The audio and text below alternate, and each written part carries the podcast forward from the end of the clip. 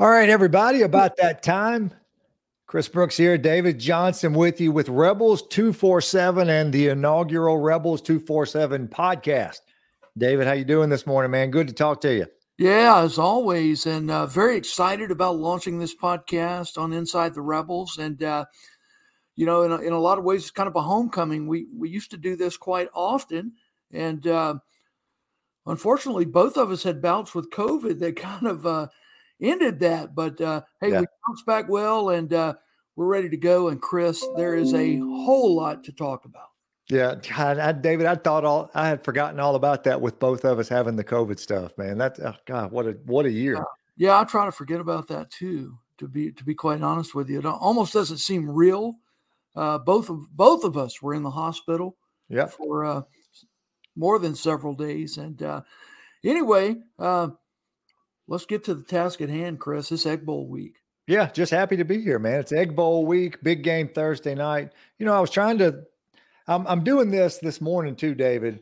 Uh, I'm, I'm going through some Egg Bowls and I'm, I'm grabbing some of the biggest offensive performances of, of this century, the last 20 years. So I'm reliving some of that this morning and last night, putting together a story and uh, trying to get some positive vibes going. But going through some of those games, I I'm trying to think of the last time we had an egg bowl with two teams as good as we have this year. It's been a can you think of any year we've had like this? yeah, it would with this much. Yeah, it would be the year in Oxford where um, Ole Miss knocked off Mississippi State. It was 2015, and the Rebels right, went 15. to the Sugar Bowl. And uh, and and and you know, depending on who you ask, knocked Mississippi State out of a chance to be in the college football playoffs. That's right. God, I've forgotten about the 15 game. That was a big one.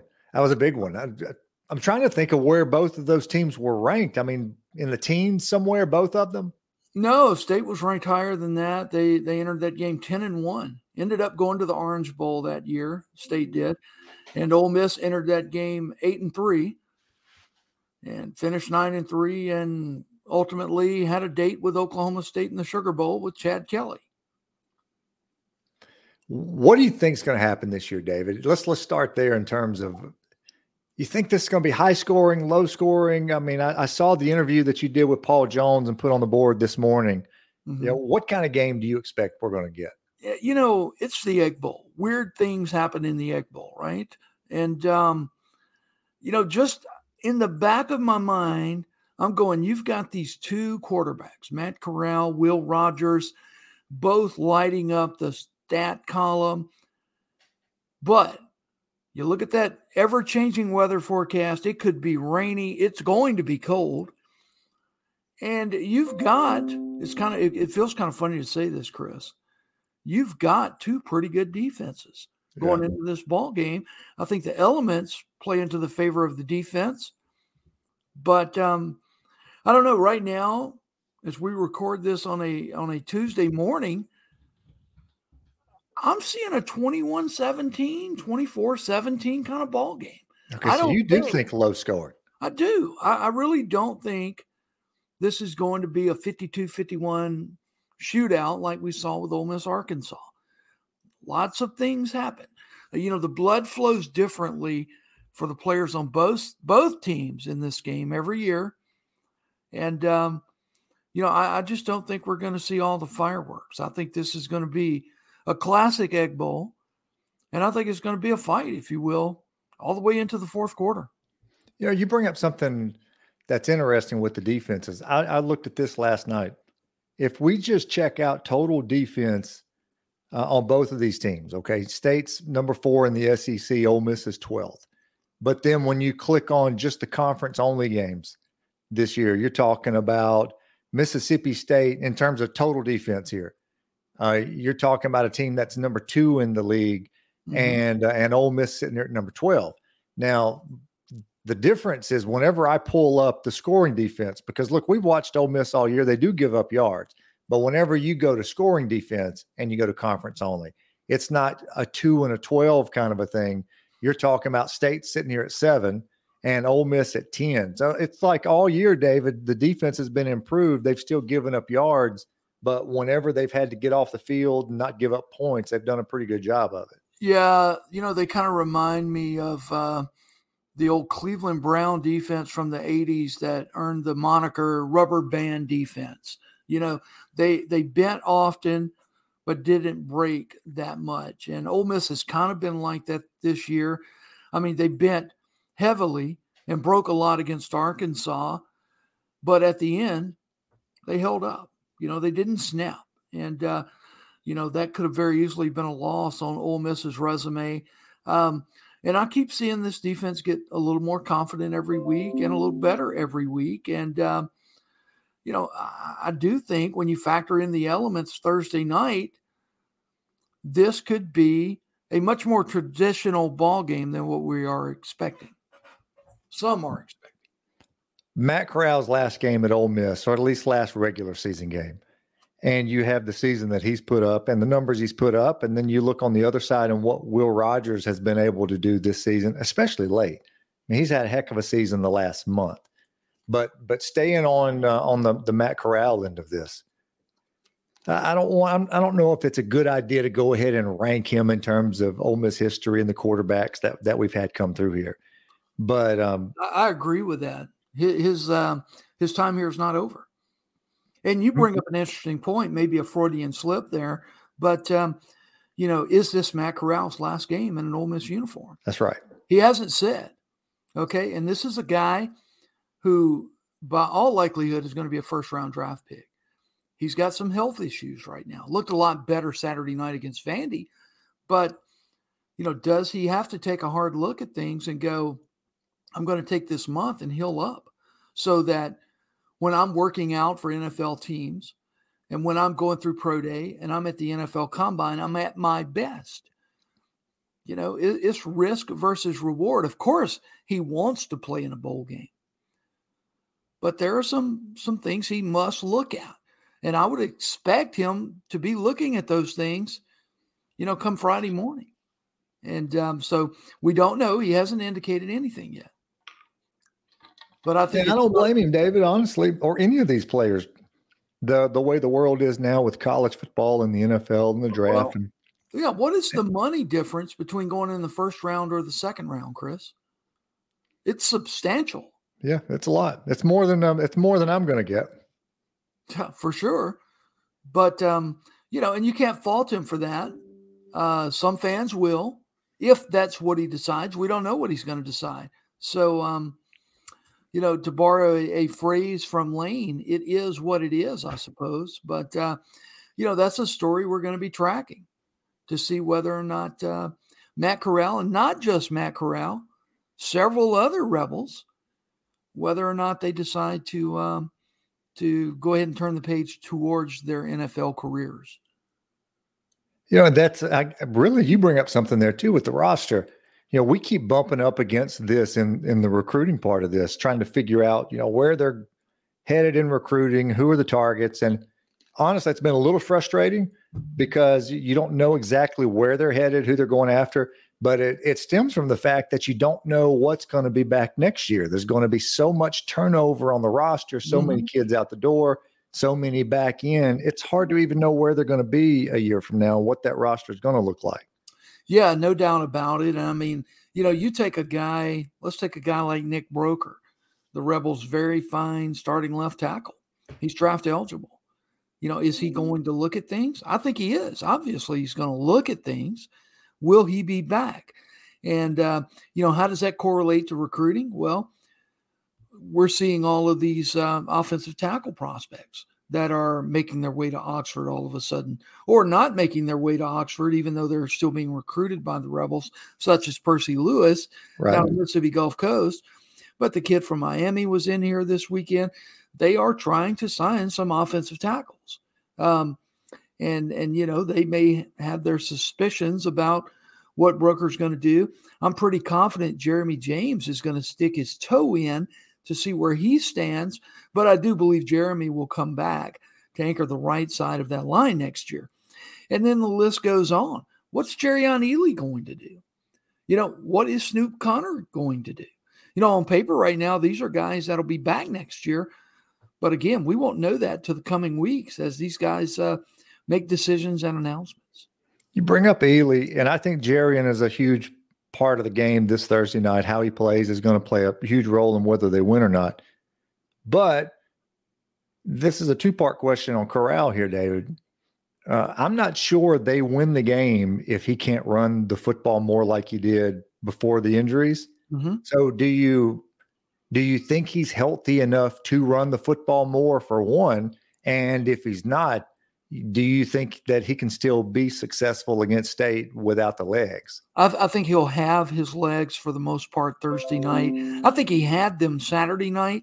Yeah. Uh, they did not have to put him in peril, so to speak, so they didn't. Uh, a lot of people didn't like that fact, but uh, you don't risk Matt Corral if uh, you don't have to. And they did not have to against Vanderbilt, which probably made for a closer score. Um, but you know, to my eyes, he looked more fluid out there. He looked like he was moving better, more comfortable.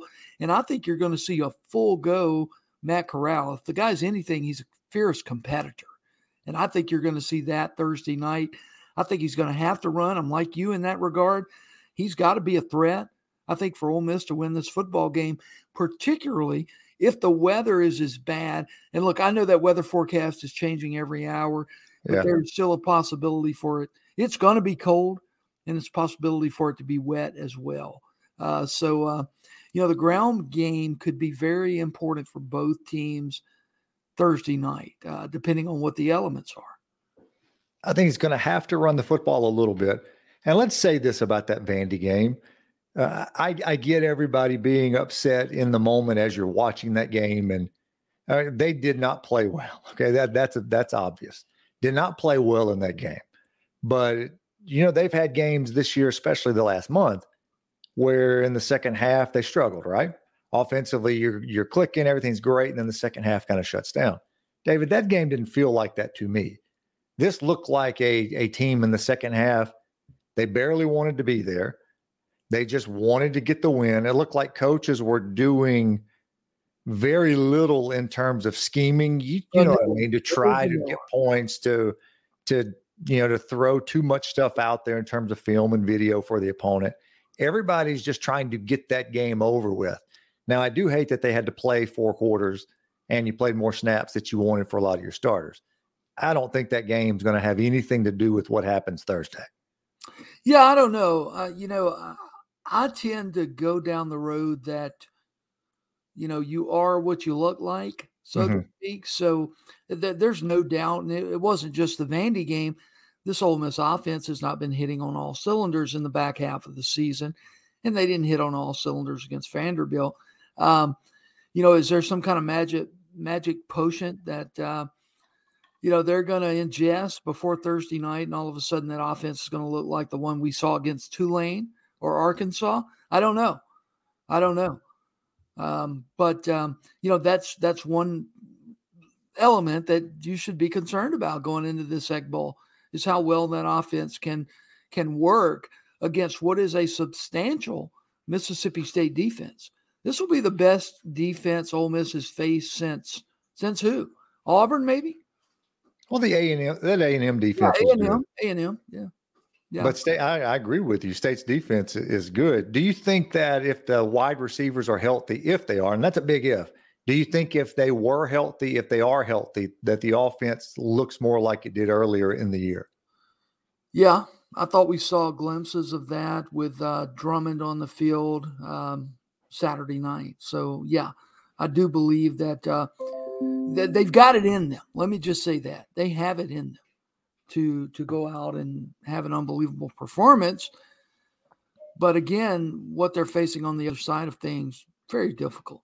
This is a very good Mississippi State defense. The Bulldogs have some good wins on their schedule this year as well. It's a good it's a good opponent. Um, this is going to be a fun game to watch. I hope it's a fun ending for all these Ole Miss fans. Hey, let's flip this around one more time with the Egg Bowl, just to look at the defense on the Ole Miss end of it. I don't know if I really like the matchup a whole lot in terms of what state likes to do offensively. Look, I do like uh, what what DJ Durkin has done in terms of it's almost like they they they back everybody up. Mm-hmm. They don't rush a lot. and they they let other teams make mistakes, right? They let other teams do that. But State has proven all year they'll sit there and they'll just dump it to a running back 20 times if they have to. They're very patient. Will Rogers himself, yeah, he's very patient. I, I don't know if I really love the matchup in terms of what State does offensively and what Ole Miss is trying to do defensively. Well, here's something I think you should key on as this game plays out Thursday night. Watch Chance Campbell. I think Ole Miss linebacker Chance Campbell is the most important player in this game in terms of how his performance is going to impact the outcome. Uh, if if you're looking out there and Chance is making tackle after tackle, and he's able to beat the blocks and chase down this dink and dunk Mississippi State passing game and, and interrupt it, so to speak, mm-hmm. I, I think Ole Miss is going to win this football game. And again, that's where I go back to. I think this is going to be somewhat of a, by comparative nature, a low scoring football game. Um, you know, the, often the heroes in this game are very ironic. You know, we think we know what's going to happen. We look at it, and uh, it ends up being, you know, somebody we've never thought about being the guy that kind of swings this game either way for either team. I think in this game, Chance Campbell is that guy. He's done an excellent job all year long. Ought to be an all SEC linebacker when all is said and done. Um, but that's that's somebody on the defensive side I would watch. I would watch Chance Campbell. If Chance is racking up a bunch of tackles, he's getting it done. And uh, I think that's going to spell trouble for Mississippi State. Well, we'll see what happens in the game Thursday night, the Egg Bowl, Ole Miss versus Mississippi State. Looking forward to that. Some Thanksgiving turkey with the family and everything that goes along with that. Uh, we're also to the point of the year where the coaching carousel stuff starts up, David. Yep. And um, I mean, don't get me wrong. I mean, I, I, am joking with friends of mine this week, and they know this about me. I do love a good coaching search. Okay, uh, I do love a good coaching search. So I like this time of year when coaches are going everywhere and there's so many rumors flying around. But it's not as much fun when it's your guy. And you know, Lane and Lane Kiffin's name is out there. There's two reasons for that just I mean, just two reasons completely almost unrelated to whether he leaves or stays. One is his name is such a big deal, and you know what clicks are like with him. You put Lane's name on anything and and it gets traffic. But then also, you know, the way the agents work these days and you know, getting clients paid and and I get that. That's just business and I understand that. But then you try to get past both of those things and see if there's some substance to it what do you make of all those rumors that have been coming out the last week? Yeah, it doesn't surprise me or anyone else for that matter. Um, Lane's done done an incredible job here. Look, they're they're on the verge of being ten and two, going to a New Year's Six bowl game and ranked inside the top ten. You just think back to two years ago where this program was. So he's done everything he needs to do to be one of the hottest names in the country when silly season arrives and these coaching searches are are, are prevalent. Um, you know, as far as you know, what fans should be watching for. Number one, we don't know what jobs are, are ultimately going to be open yet. There's still a, a week or two left for the possibility pot to grow, so to speak. Um, obviously, Miami, which is not open, and Florida have been kind of prominent in these conversations. I talked to some people down in Florida on Monday. I don't think they're pursuing Lane. Now, that could obviously change. There's no doubt about it. But I think Billy Napier is their top guy. So I'm not really concerned about the Florida opening. Uh, if Miami opens up, I think there should be a level of concern there. Um, I don't think it's all about money. I do believe Keith Carter is prepared to uh, to do what he needs to do to keep Lane Kiffin here. And it's going to boil down to whether or not Lane wants to stay at Ole Miss or he wants to go elsewhere. Um, we've all followed his career. As you pointed out, I mean, he's a lightning rod. Everybody wants to know what Lane Kiffin is up to. And we also know he's got a ledger of kind of being nomadic. He moves around. He hasn't stayed anywhere very long for a number of reasons, depending on the scenario. So, is it real? Absolutely. I mean, he's going to listen to people. He is going to listen to people, but he has a really good setup here in Oxford. Now, I think they've got to start building something. I, I don't know how this reloading through the transfer portal every year is going to play out. It played out extremely well this season. Um, but, you know, I don't know that you want to get caught in a cycle where that's where you're making your bread and butter, as you alluded to earlier in recruiting, uh, as opposed to bringing in guys that uh, it may take a year or two to develop and get on the field. That hasn't worked out so good with the 2019 or the 2020 and the 2021 classes. I mean, really, if you want to look for contributors out of that group, those two groups, you're pretty much limited to Tysheem Johnson in a lot of ways. Mm-hmm. So, you know, I, I, think I think if he does stay in Oxford, uh, certainly he has he has entered with guns a blazing. Um, but um, you know, I think there's a lot of work to be done to keep this program at the level that it is at right now. And I think he knows that. We'll get into the recruiting here in just a minute. You know, I actually like the transfer approach. I I think I like it. Well, it, it is it is what it is now, right? Yeah. I mean, that's what you have to do. I, I, mean, that's no knock against Lane Kiffin and, and this staff and their approach to recruiting. The game has changed tremendously. Yeah. Over the course of the last couple of classes. You have to do that. If you're going to stay competitive, you better do it. So, you know, in a lot of ways, Lane's probably cutting edge in regards to that. Some of these old heads have, uh, at other programs, have not bought into that yet. And, um, you know, we see the result of, of his first year of really heavily working that transfer portal. And it looks pretty good from this standpoint. But what you fear is you'll have years that you hit and years that you miss. And uh, your success on the field that fall could very likely be directly tied to that. Well, back to the coaching part of it in, in terms of the, the jobs that are out there. Like all I would tell people is this, David, you can wring your hands uh, and worry about this stuff constantly if you want to. I mean, I mean, fans in general, and and I really do get that. But the point is, all of these coaches, they're looking you know they're going to look at opportunities out there. So it's not really a question of whether a coach wants to leave or not because the truth is nobody really knows that. So and so likes this town or he doesn't like this town or he wants out. That's all fodder and media throw that out there if it's your team or it's the opposing team and that's just uh, that it's is what it is. It's complete fodder. But at the end of the day you look at the opportunities that are there right? Is this job this this B job, this new job? Is it better than the one I'm in now? And the truth is, with the SEC money and the way that the, the landscape has changed the last few years, Ole Miss in the SEC is a very good job, especially if you want to leave the league. There's not a lot of places to go and move up. Now, if you move within the league, there's some jobs there, but he is in a good place right now. He's already proven he can win, mm-hmm. and they're staring at, I mean, uh, potentially an 11 win season if you win in the bowl game, you go 11 and 2. So he's already proven you can do that. I mean, I guess you get into questions that are more personal in nature. Does he like it? Does the family like it? Those type of things. And there's really never a way to know the answer to that stuff. You just you sit back, and at least this is the way I approach it. You try not to get too attached. If a coach comes, if he goes, that's that's just it's part of the the business. It's the nature of it.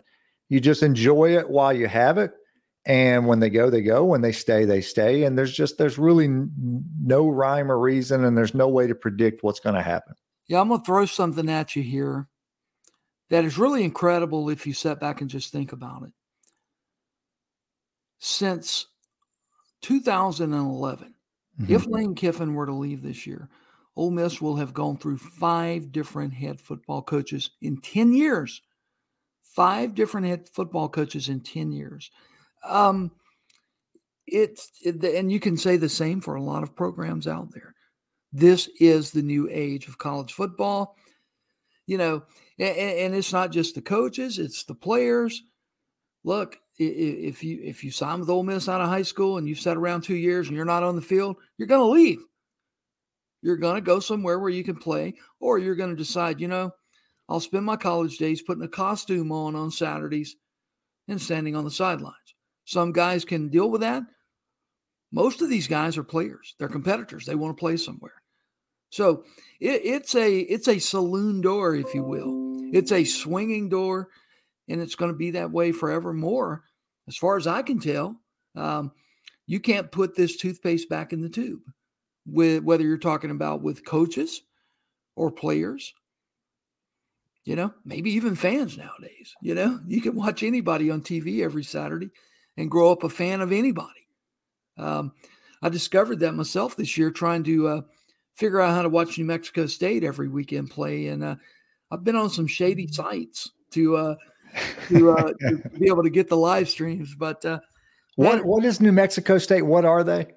They are the Aggies. The Aggies. Yeah, it's a big uh, big farming area out there. Uh, they grow a lot of chili peppers. you made that trip once, didn't you? Down there with Eli, did you drive that? Uh, I've been there twice this year. Been there twice. Also been to the Alien Museum in Roswell, New Mexico, twice this year. Never thought that would happen in my life, but that's um, not Area 51, right? Yeah, it's part of it. You know, they they've got some claim to it.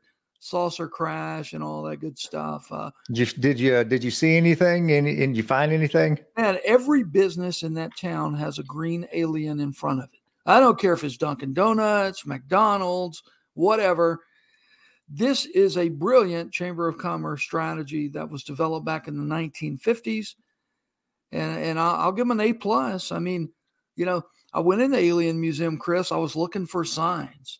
I wanted to be a believer, Chris. I really did. Nothing, nothing. That's disappointing. Nothing. Old newspaper clippings, some wax models of aliens, and uh, you know, I, I, don't think it really happened. I think it was a weather balloon or some experimental military aircraft. It was disappointing, but I have a seven year old. So we went out the first time, and it was my 22 year old daughter that had to go. We went out the second time, it was my seven year old daughter that had to go. And of course, we had to go again too. But, uh, you know, if you're ever in the area, maybe stop in if you're into those things. But uh, I'm not a believer. I didn't see anything. It wasn't any kind of uh, out of body extraterrestrial experience. Hey, you you took us down a road of recruiting. Let's let's do that for a second. Then we'll wrap this up. We got about five more minutes here. Uh, the Lane Kiffin coaching rumor stuff. That is what it is. I'm, I'm, you listen to it, and then, but it's Egg Bowl week, and you know, let's focus on the game, and then after that, then you'll we'll we'll see what happens. Hey, I, I will say this before we get off into recruiting. If I had to predict right now, Lane Kiffin is the head coach of the Ole Miss Rebels next year. Yeah, I do too. For what it's worth. Yeah, I'm with you. I'm I'm the same. I, I think he'll be back, but we'll we'll find out and we'll see what happens there. All right, on recruiting. Look, I'm glad we went down the transfer road there. It's it's everybody. It's it's coaches are in and out. Now players are in and out. I've always been an advocate for players being paid. And I think you and I had this conversation last week. I've always advocated for that, but the truth is now that I'm seeing this play out, David, it has made it more of a business. I don't think it's been great for the players. Yes, they have opportunities to leave now. At the same time, it almost give coaches, it gives them a license to treat this more like free agency in the oh, NFL yes. than than they ever have. And they've done that stuff in the past, but processing players or creating room or all of those things, it's definitely given them more leeway to do it. So we're going to see situations like, uh, well, like with the portal. The way it was explained to me, the 10 to 12 number that I was told, like Chris, don't be surprised if there's 12 kids, if they find them, that they could take in the portal. And it, that number seems really high at first. And then you start thinking about it, and they're explaining this to me. This is why. You're sitting there watching some freshmen you brought in. Maybe you don't like some of them. I'm talking as a player. This guy's going to have to sit here for a couple of years. Well, do I continue to groom this kid to prepare him to play? But he's not happy because he's not playing. Maybe he's out of here before he gets to that third year anyway, and I'm starting over with another one. And I can go out and find a portal kid that not only are they coming in a little bit older, maybe you have more film on somebody, more ways to get an idea of what you're getting, but they also are using their one time transfer opportunity, which that's gone now. So you know you have this player in the system I understand it. I it's going to affect how you and I cover recruiting a lot yeah. in terms of trying to figure out who's coming and going, what are the priorities, where they need portal players, where they need high school players. It's just it's a very different landscape, but there's no doubt you are going to see massive changes from year to year in who is on the football field for these teams. Yeah, no doubt about it. And uh, you know, and and we've stated this: we're we're not going to bloviate about recruiting. Neither one of us. We're we're just not going to do that. If we know it, we're going to tell you about it, but we're not going to do a lot of supposition. Um, supposition can get you in trouble. Um, you guys want and expect accurate information, and uh, that's what we're striving to do. So some days there may be four or five lines on the recruiting notes. Some days there may be 35 or 40 lines on the yeah. recruiting notes. It just depends on what's going on. And as Chris has pointed out, and, and very correctly, I might add, and it kind of sounds funny to say this, but in terms of these high school recruits right now, there is not a whole lot going on. And as far as we know, there's nothing going on that you don't know about. Now, that's not to say that uh, there won't be a surprise or two that uh, pop up in the next several days or weeks, but um, you know we'll see. But again, that can be equated to the transfer portal. And you know, Chris talks about you know processing players or players leaving. Ole Miss is going to have some of that. We've already seen it start to matriculate with J- Jamar Richardson, and then uh, on Monday, Bryce Johnson hits the portal. Uh, you know, these are guys who want to play somewhere and they weren't getting playing time here at Ole Miss. And uh, and there's a flip side to that, as Chris pointed out. You know, spots are valuable on this roster. And you've got to get the best players possible that you think can help you win ball games. So there's going to be a little bit of a clearance there, so to speak, so that it allows Ole Miss and and look, this is going on all across the country uh, a little bit more wiggle room when you're talking about going into that transfer portal and getting, as Chris said, as many as 12 players. Well, one of these kids, let me get into uh, the ones that we know we're looking at. You know, Stone Blanton is sitting there. I don't know where Stone's going to go. I really think it's up in the air. I'll, I'll try to get him later today. Uh, Trevion Williams is sitting there. I think he's leaning to state right now, but we'll see where that goes. But one I wanted to bring up, David, in terms of how we're covering recruiting. Okay, Jaheim Oatis. Uh, I know a lot about that situation and what Jaheim is doing. I do think that kid is very solid with Alabama. Uh, they've done a very professional job recruiting him. The coaches have been on him with the staff there at Columbia. And look, and I'm getting information not just from one place, but from a couple of different places to try to cover my bases here. But I've gotten some questions here lately uh, about his family coming to town and, and those kind of things. Look, let me just tell you where they are with Jaheim Oatis. I could have thrown out a lot of mystery stuff if I wanted to. And hey, this guy, this nefarious character over here is doing this. And I've just chosen not to. The family has not been real involved in his recruitment to date. And that's his aunt and his uncle and his mom. And they live together. And he's very close to his mom. And um, the best way to frame this is he's had other people around that have tried to help handle the recruiting process, you know, and Ole Miss probably blocked out of it a little bit. Uh, and the family, direct family that he lives with, not real involved. And here lately, they have chosen to get more involved and a little more knowledgeable about what's going in, what's going on. And Ole Miss has a bigger opportunity now to sign him. That's the easiest way to say it. There's been somebody sitting there. It's not necessarily pro Ole Miss, and the family war was not part of it. But they are. This is still a common sense area, regardless who's helping someone in the recruiting process and and those type things. The family is a big deal, and the fact that Ole Miss got his his aunt and his uncle and his mom to campus to kind of talk through things with him. Uh, I don't think they've necessarily had some of the access to him that other schools have had. And I think that's why other schools have been real confident in that they had a shot and, and almost didn't. They are in a much better position now than they were a few weeks ago. I still think that kid signs with Alabama at the end of the day. I agree. But there's real interest in there uh, in Ole Miss now that probably was not there a few weeks ago, and and you know where we're sitting now. We'll just we'll see where where it's headed. Yeah, we're going to spend a lot of brain power and energy following everything Jaheim Oatis does over the next few weeks. And Chris, I believe it, if I'm correct, he has yet to take an official visit. Is that right? He hasn't taken an official visit, and he's running out of time. I mean, they played this Friday night. This is And- what I think is going to happen. not just an official visit to Ole Miss. He hasn't taken an official anywhere. anywhere. This is what I think is going to happen. Uh, I I do think he likes Alabama a lot. Thus the commitment there. I think they've done a great job recruiting him. You know, the offensive line stuff was floated out there not long ago. I really don't believe there's much validity in that. Nope. If you watch that kid play, and the coaches aren't dumb, I, I'm guessing that came up like in a, a very secondary thing. Hey, the guy is almost 400 pounds. He's going to move to offensive line, but then you see him play and run. Uh, he's not an offensive line. Okay. He is obviously a defensive kid. He will probably, if I'm guessing here, this is the guess part. They play Friday night.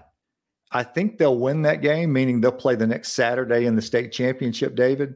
And then the next week, they spend it all week practicing for the Miss Al. So there are no weekends to do an official visit. He really should have already taken some before now. So I think you'll likely see a visit to Alabama this weekend because Friday night, then you still have Saturday, Sunday. So I would I would imagine you see that. And then you would have Ole Miss and State sitting there trying to get him on campus for the next one, which would be a short visit because of the Saturday game for the state title. And then that would be very telling where he's thinking about going if he's not at Alabama. And I think we'll see what happens there. But look, you mentioned this. He's going to be one of the ones we spend a lot of attention on here the last few weeks. I do think Ole Miss is in much better shape than they were two weeks ago. Uh, at the same time, I haven't changed my mind. I think it's still.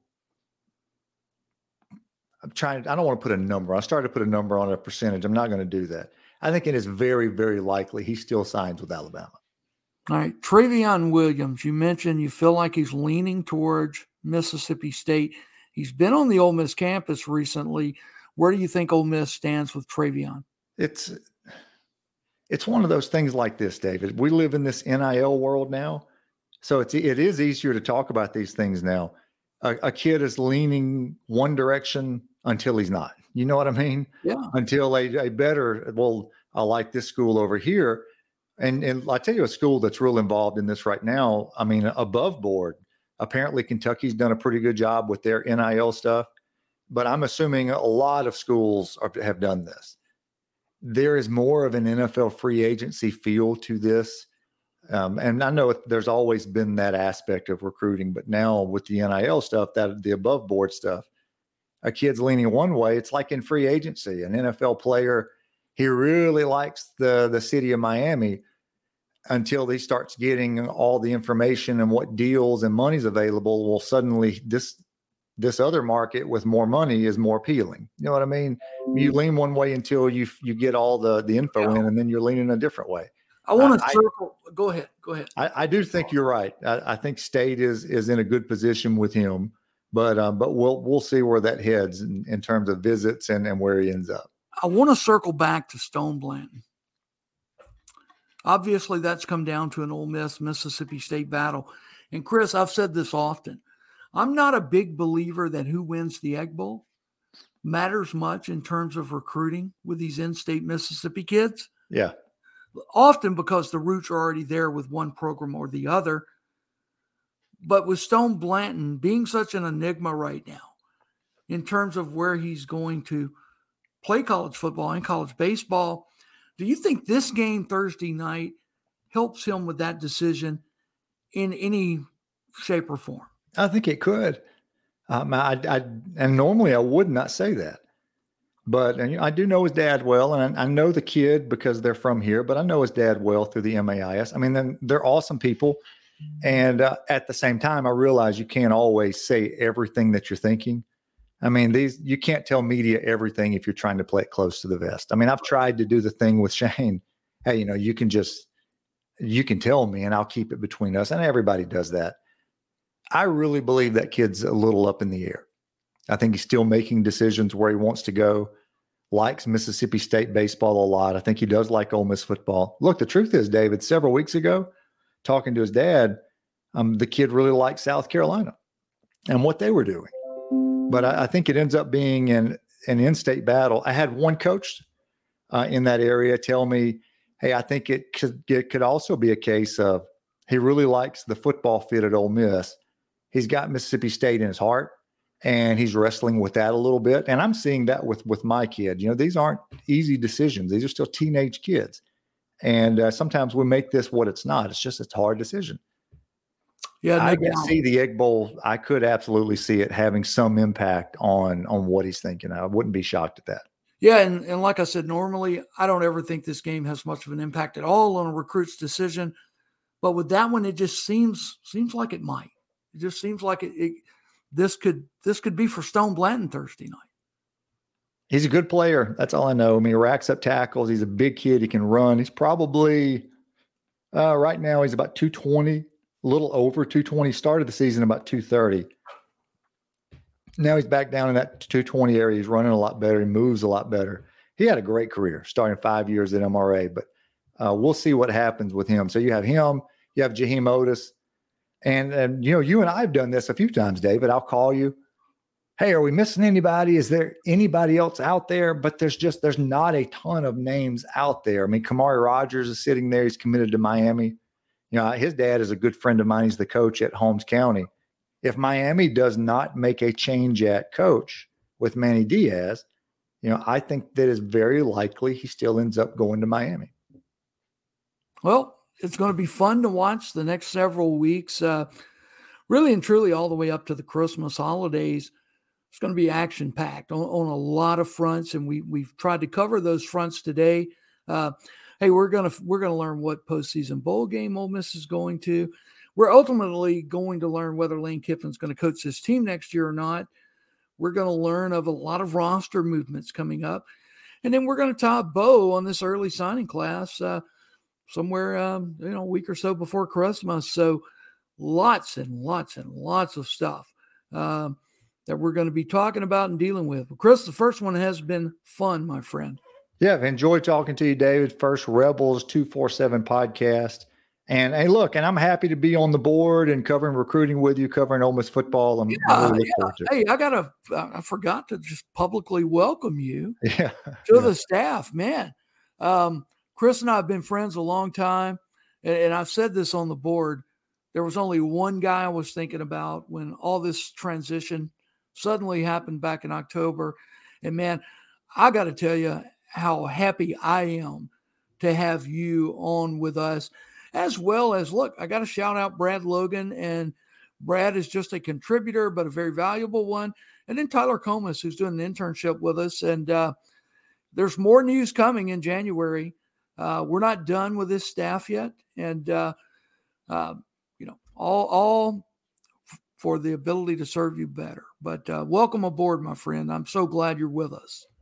Yeah, thank, thanks for all that. Hey, I'm looking forward to it. Getting my feet wet, a lot to learn there, but David's helped me a ton, man. I really appreciate you. All right, see you guys uh, on the next episode. Chris and I've got to hash out when that's going to be. Actually, uh, we've been wanting to do this ever since he came on. But this Rebels 247 podcast is going to be part of the national 247 Sports podcast network, if you will. So we had to deal with CBS on setting some things up and things of that nature.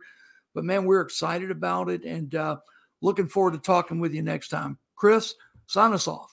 Yep. Until next time, uh, Chris Brooks for David Johnson. This is the Rebels 247 podcast, and we'll talk to you later. Appreciate you.